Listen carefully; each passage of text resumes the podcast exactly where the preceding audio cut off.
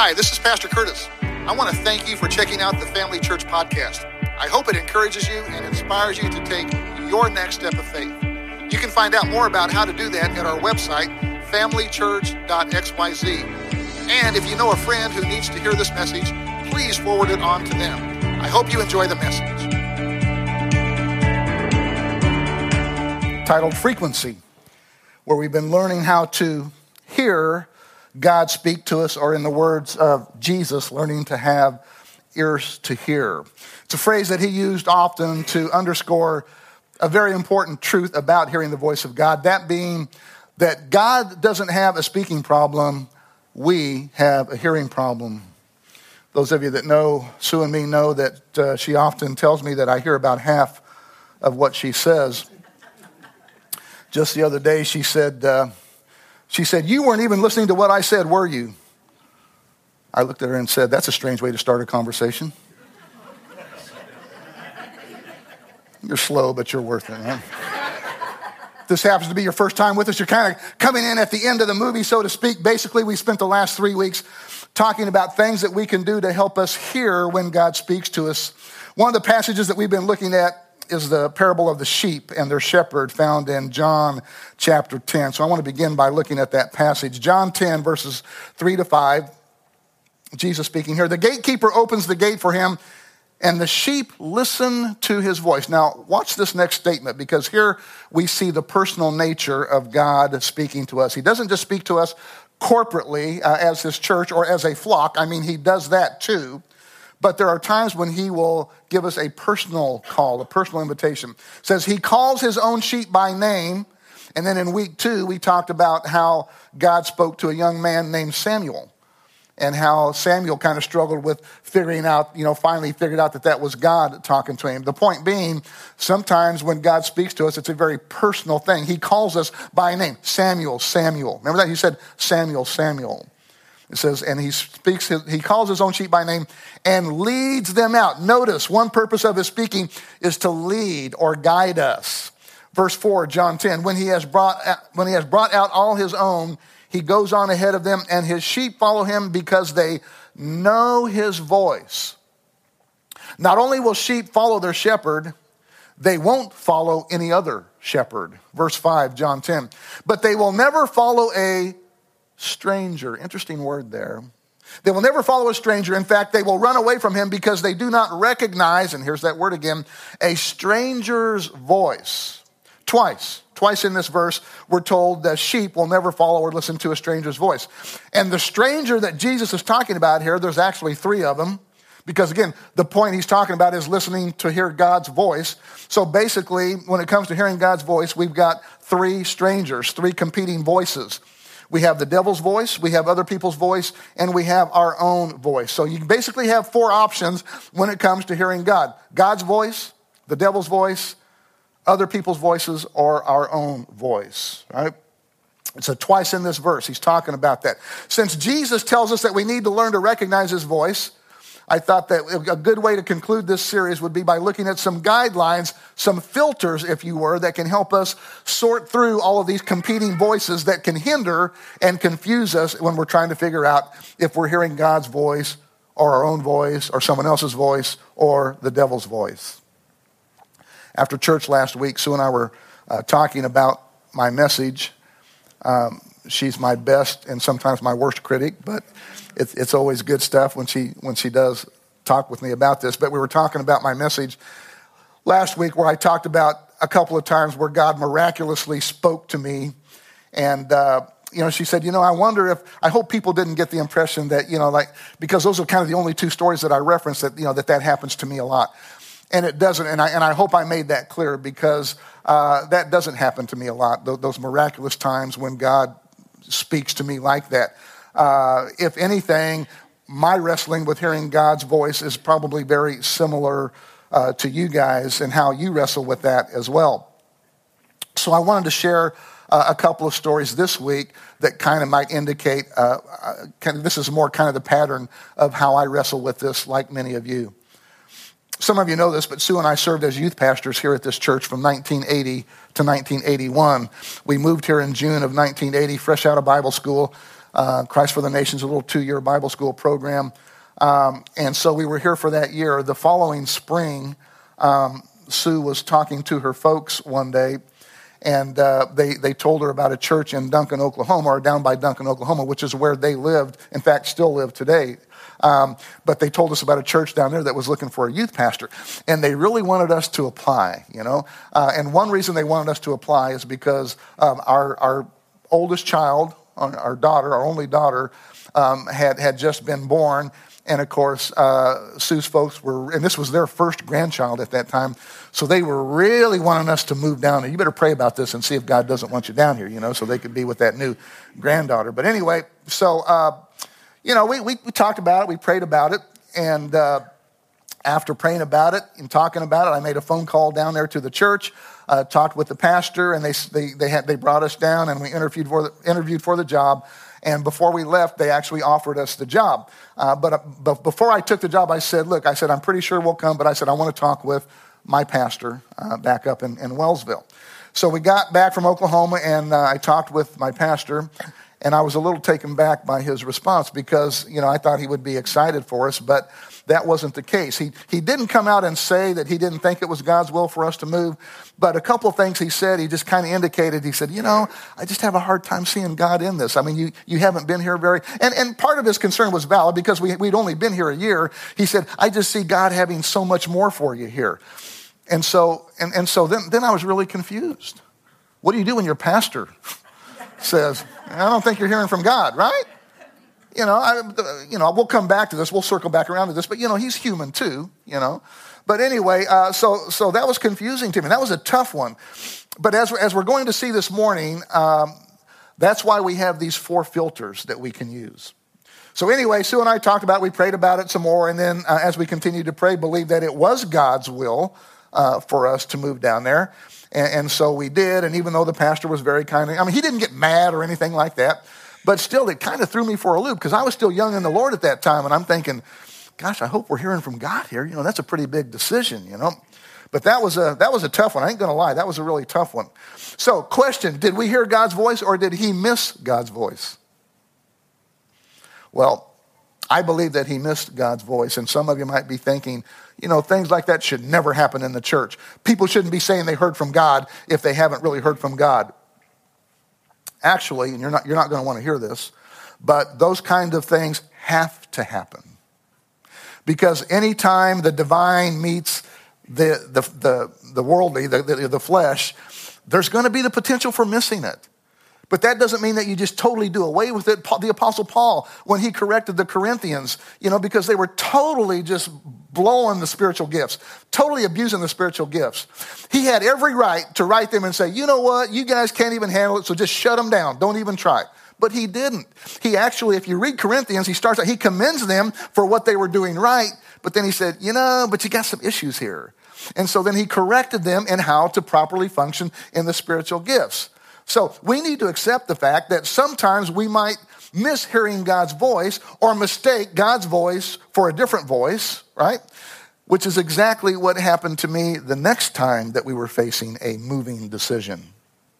About 2 years after we took the job in Oklahoma, went through a kind of a tough stretch of some difficult things, bumped up into some difficult challenges. We had lost a full-term stillborn child, and that was very traumatic for us. The things at the church weren't quite the same anymore. It seemed like we were just kind of walking in different directions. And what was the Old Testament say? How can two walk together unless they share the same vision? And it became apparent that we weren't sharing the same vision as the leadership at the church at that time. And so it just kind of basically ministry was no more, it wasn't fun anymore. It felt like the life was being sucked out of us. So no question, we kind of felt like, you know, God was kind of stirring us, getting ready to move us. But not in the direction that I felt like he was wanting to lead us. In the summer of 1984, we took a vacation to Minnesota to see some friends we had met while we were attending Bible school, had a blast, went camping, went fishing, just had such a refreshing time. And so when we got back home, man, my focus on praying was praying to move to Minnesota. That's the answer, right?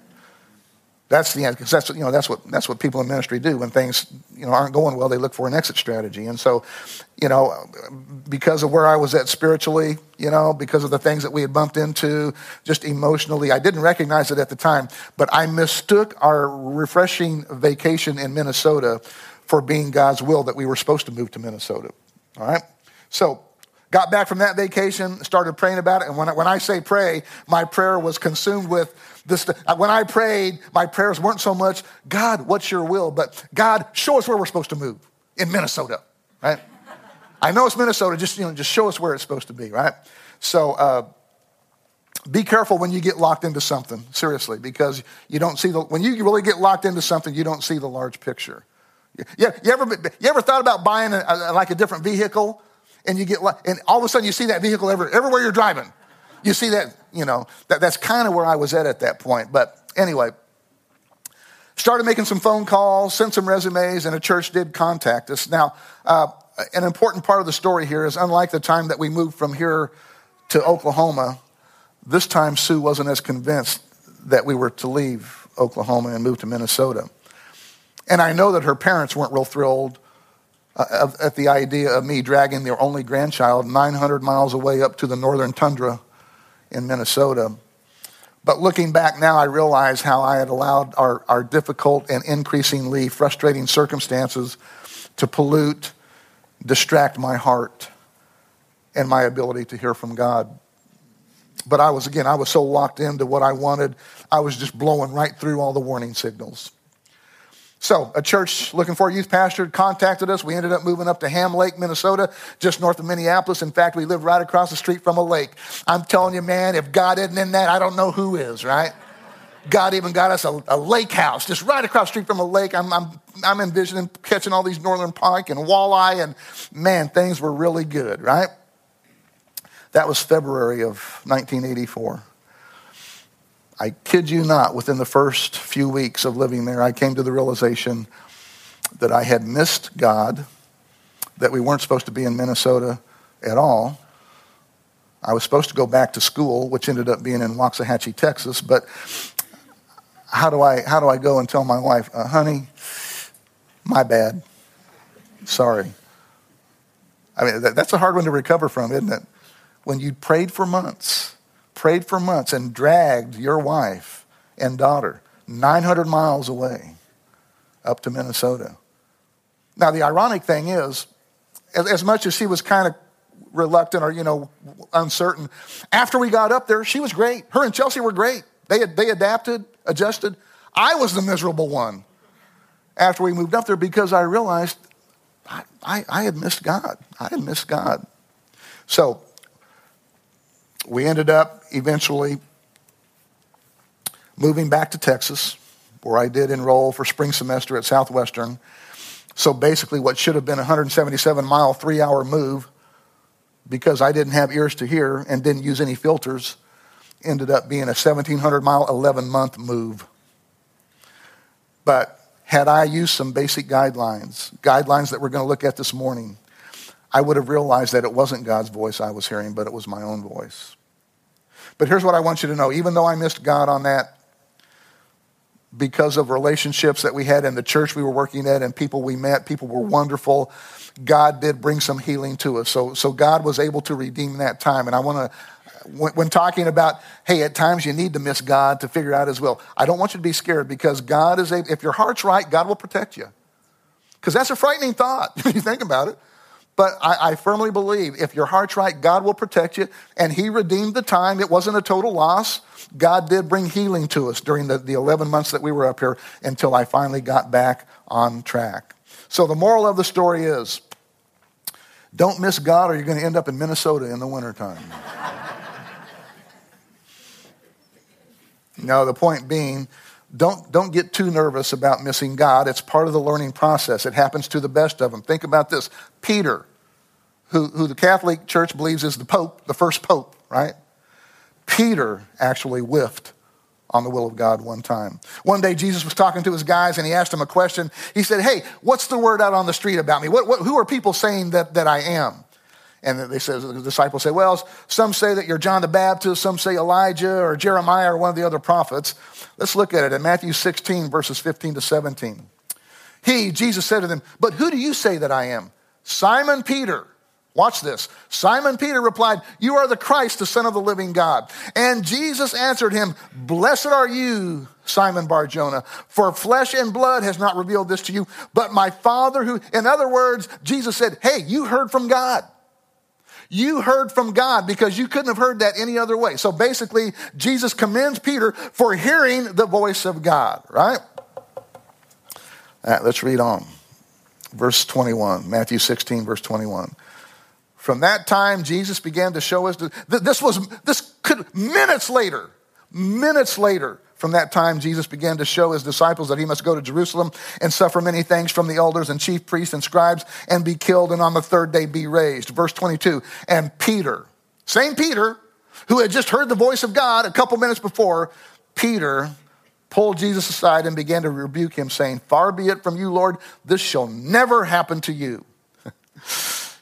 But Jesus turned to Peter and said, get behind me, Satan. Look, in a matter of minutes, Jesus goes from commending Peter for being able to hear God's voice to rebuking him for missing, missing it big time, right? Says, you are a hindrance to me, for you are not setting your mind on the things of God, but on the things of man. The point being, hey, if Peter can miss it, I think any of us can miss it. There's no shame in missing it at times. So what do we do? We do what John tells us to do in 1 John chapter 4, verse 1. Beloved, do not believe every spirit, but test the spirits to see whether they are from God. No, couple phrases here. Every spirit, and then spirits, plural, right? So the Holy Spirit, in other words, the Holy Spirit isn't the only voice speaking to us. Sometimes there are other spirits' voices speaking to us. That's why he tells us to test the spirits. And you know, I've been doing this long enough to hear my fair share of bizarre things that have been done in the name of God told me. All right? And maybe you have too. What we need is a filter, a litmus test to determine when we're hearing God's voice or someone else's voice or the devil's voice or our own voice. So 4 filters you can use to determine the whisper, the impression, the prompting you're feeling or sensing if God's speaking to you or if it's some other voice. Filter number 1, probably the most important one, doesn't line up with the Bible. Doesn't line up with the Bible because God's voice will never contradict God's written word. God's not going to say something in the Bible and then whisper something different in your ear. You understand that? They will always line up. One day, some religious leaders came to Jesus with the intention of tricking him into saying something or doing something that they could accuse him and arrest him for. And the question that they asked him was about divorce in Matthew 19, verse 3.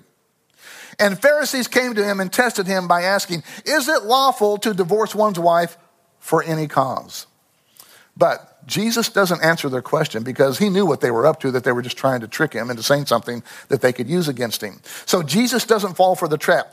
He circles them back to the scriptures, basically saying, how come you're asking me my opinion? How come you're asking? This is already, the answer to that question has already been written. Verse 4, Matthew 19. He answered, have you not read that he who created them from the beginning made them male and female? And he continues referencing, what the law said regarding marriage and divorce. The point being, Jesus directed their attention back to the scriptures, circled them back to the scriptures. Listen to this statement by Jesus in Luke 21, verse 33. And though all heaven and earth shall pass away, yet my words remain forever true. And that's true. His words remain forever true. The problem is sometimes people will take those words out of context in order to make them say what they want them to say, which is easier to do. This is a scary statement, but it's true. Taking the Bible out of context is easier to do than you might think. It really is. Especially when you get locked into something and you're really wanting something real bad. In fact, the devil tried to get Jesus to do this. He used the Bible, the Word of God, to tempt Jesus, which is hilarious when you think about it. The devil using the Word to try and tempt the living Word. I'm sorry, I just thought that was kind of funny, that he tried to do that, right? But Jesus, because the devil took that Old Testament verse out of context, and Jesus circled him back around. He said, no. It not only does it not say that, it says this, and it says this, and it says this. Remember that? 3 different times he says, it is written, it is written, it is written. So Jesus confronted that lie of the devil with the written word, the true written word. So does it line up with the Bible? Does it line up with the Word of God? Second litmus test, second filter. Will it make me more like Jesus?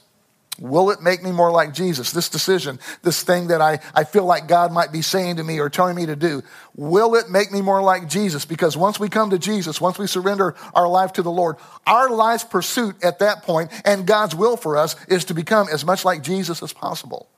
That's what he's trying to do in us. The more we get to know God, the more like him we'll become. And the Apostle Paul even instructs us to emulate, to be like Jesus. Philippians 2:5. In your lives, you must think and act like Christ Jesus. So the next time you're trying to determine if you're hearing from God or not, ask yourself this question. Will this make me more like Jesus?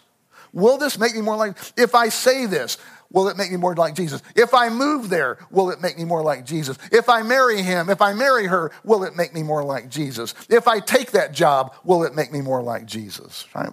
So another filter to use when trying to determine if you're hearing from God is, does godly counsel agree? Does godly counsel agree? Find someone you would consider to be mature in the Lord, someone you respect who has a history of walking in God's favor, God's wisdom. Ask them their take. Bounce it off of them. Say, hey, I thought God said this, or, I've got this opportunity. What do you think about it? Now, sometimes this person can be a pastor, not always. But again, like I shared earlier, pastors are human too. Right? Even a good friend that you think, that you respect, and as being able to hear from God, they're human too. The point being, it's not foolproof, but it can help you kind of dial that in as you're trying to figure that out, all right? So you need to find someone who you respect, someone who's spiritually mature, that you can kind of bounce it off of them, right? So, and also someone who's honest enough, who will be honest enough with you to tell you, honey, that ain't God you're hearing. Because they need to be able to speak into your life. All right. So, yeah, humans, they'll have the capacity to miss it. But my experience is if you find the right person, those are the exceptions. Because most people, they're not going to steer you wrong. Do they have the capacity to miss it? Absolutely. But that doesn't mean you should totally not consult them. So does godly counsel agree? Proverbs 12:15, the way of a fool is right in his own eyes, but a wise man listens to advice. Proverbs 19:20, listen to advice and accept discipline, and at the end you will be counted among the wise. Please note the word discipline. That's a huge word. In other words, you're not always going to agree with the godly advice you get. That's what that's referring to. You're not always going to agree with the godly advice that you get. That's the discipline part of growing and maturing in your faith. Like the guy who was driving to work one morning and prayed, Lord, if it's your will for me to stop at Krispy Kreme, have the hot donuts light be on when I drive by. So he drove by and it wasn't on. But on his third lap around the parking lot, it was on. Thank you, Jesus. Thank you, Jesus. That's not a wise way to determine hearing God's voice, but anyway. And for you married folks, if you're both believers, then I would, under this consult godly counsel, I would say ask your spouse their opinion. Because you're one. You two are one. All right? And I have found out as a husband, I have found out that, women have this extra antenna up there that picks up on things that us guys don't always pick up on. Seriously, I'm being serious. They have a different perspective. I call it an antenna, but God can speak to them as well as he can speak to you guys, all right? So if you're married, definitely include your spouse in that conversation because they have a vested interest in that as well. Is it foolproof? No, because they're human as well, right? But that's certainly one of the dashboard lights that we need to keep an eye on, all right? So some filters to try and navigate hearing God speak. Does it align with the Bible? Will it make me more like Jesus? Does godly counsel agree, including your spouse if you're married? And the fourth filter is, do I have a peace about it? do I have a peace about it? One of the things that makes Christianity so unique from all other religions is we don't just worship God, God lives in us. By his Holy Spirit, God lives inside of us. And the more that we welcome him and follow his lead, the better our lives will be, because as we've said before, following Jesus won't just make your life better, it will make you better at life. You've all experienced those times where on the inside you kind of feel this tension, this unsettling feeling. That's what happens when your spirit kind of clashes with God's spirit. Sort of like those cartoons, you know, you used to see where on Tom and Jerry, where, you know, the little devil with the pitchfork standing on one shoulder and the angels on the other, and they're both trying to, you know, tell him something, and they're conflicted about what to do. That's kind of the cartoon version of the biblical truth that you have to have the Holy Spirit residing within you. And one way the Holy Spirit speaks to us and guides us and directs us is through peace, through peace. 1 Corinthians 14:33, for God is not the author of confusion, but of peace. Now, excuse me, one problem that you might bump into, sometimes these filters are hard to apply to your situation. That's why there's four of them. I believe at least one of them will always apply, and usually probably more than one, at least two or three, and sometimes all four of them. I had just started the second year of my master's program at Oral Roberts University in Tulsa. This church that we had been at years before, about 7-8 years before, the pastor had resigned, so they contacted us because of our ties to the church from before and asked if we would be interested in sending a resume to come back and be the pastors this time. And my initial reaction to that was no, because that's why I was in seminary. I didn't want to be a preacher. Sue didn't want to marry a preacher. That's why I went back to seminary, because I liked reading the Word. I liked studying the Word, so I wanted to be a teacher. I wanted to be a Bible teacher. I never wanted to be a preacher. So my initial reaction was, no, thanks. You know, we're honored that you would ask, but no thanks. But I wasn't real comfortable with that, you know, saying that, you know, and so I talked to Sue about it, you know, and I think she was kind of indifferent at the time. I mean, part of it was kind of exciting to think of. But again, you know, I'd invested all this time and money to get this graduate degree, this seminary degree. So anyway, we just continued to pray about it. So I got to think, you know, if I were to try to use these filters, all right, does it line up with the Bible? That's kind of a hard one to apply. I mean, it's a ministry position. I mean, I don't know. I mean, really, does it line up with the Bible? It's not the ministry position I had envisioned, but I suppose that it could line up with the Bible. Anyway, so that's kind of a wash. Second one, will it make me more like Jesus? Well, yeah, but teaching at a Bible school would make me more like Jesus. So again, you kind of got to throw that one. I don't know how much that's going to be beneficial. Does godly counsel agree? Well, again, you know, Sue, I think at that time we were still kind of open to it if God wanted us, you know, but it's not like, you know, she heard it. Yeah, definitely we need to do that. But one morning after class, I happened to mention this opportunity to one of my professors. At one point, he asked me this question. He said, Curtis, all things considered, if you could teach while pastoring, would you take the position in Wellsville? I said, in a heartbeat. He said, I think you just got your answer. So, talked with Sue again, called up here, talked to board president who was representing the board at that time, sent a resume. In July, they invited us to come up and interview and preach. I preached a message from Ephesians 4, verses 11 to 13, where Apostle Paul talks about the fivefold ministry, apostles, prophets, evangelists, pastors, and teachers, basically saying, you know, I felt like God had called me to a teaching ministry, right? I preached for an hour and 20 minutes. Because remember, I'm in seminary. I have all this knowledge. I mean, I'm going to go out and save the world before midnight. I had all this knowledge that I'm just waiting to unleash on some poor, unsuspecting souls. Preached for an hour and 20 minutes, and they still voted us in.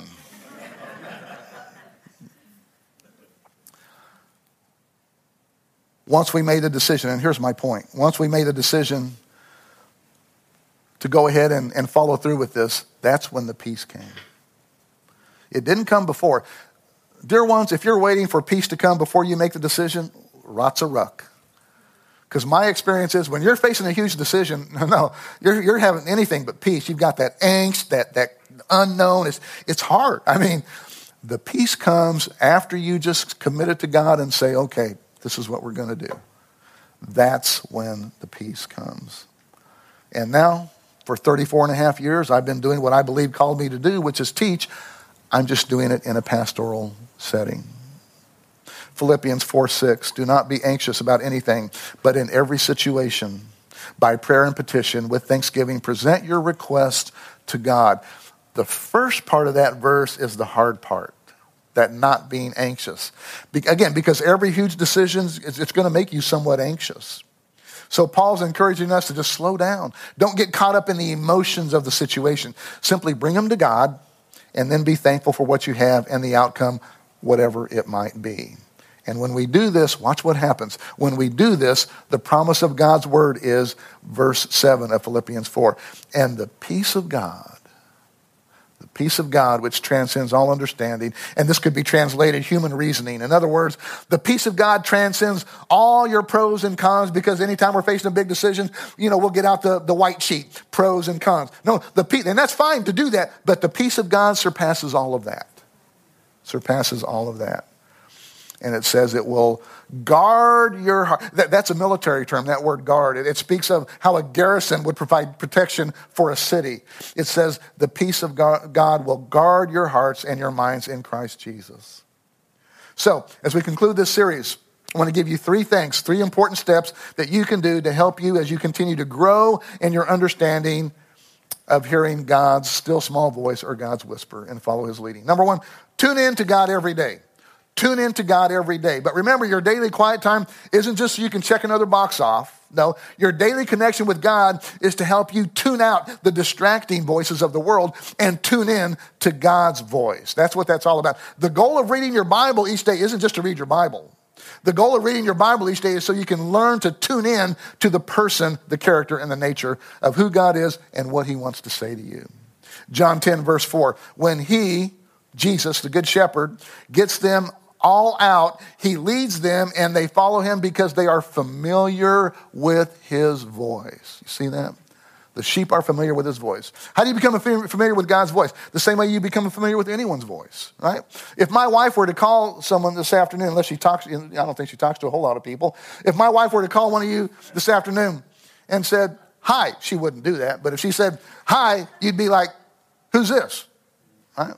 But if she called me and said, hi, I'd say, hey, gorgeous, what are you wearing? How do you become familiar with it?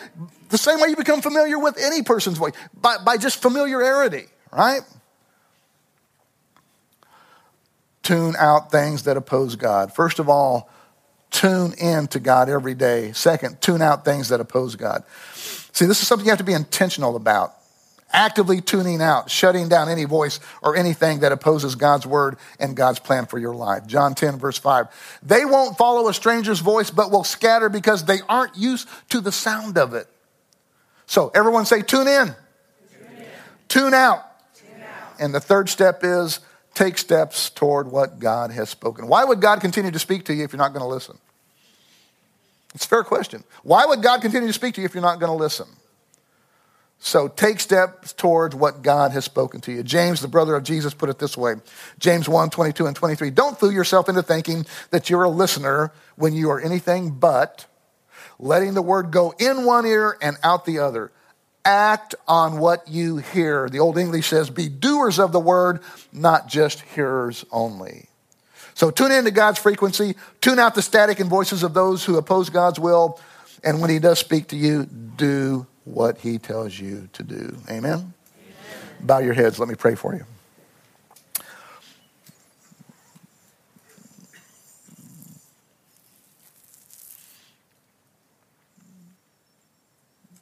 Some of you might be facing a huge decision and you've got some advice or counseling that you're not sure is God or not. Lord, I pray that you would show those folks right now what your will is regarding that decision. Some of you, your lives maybe have been marked by inner turmoil and conflict for so long, you can't remember the last time that you experienced the real peace of God.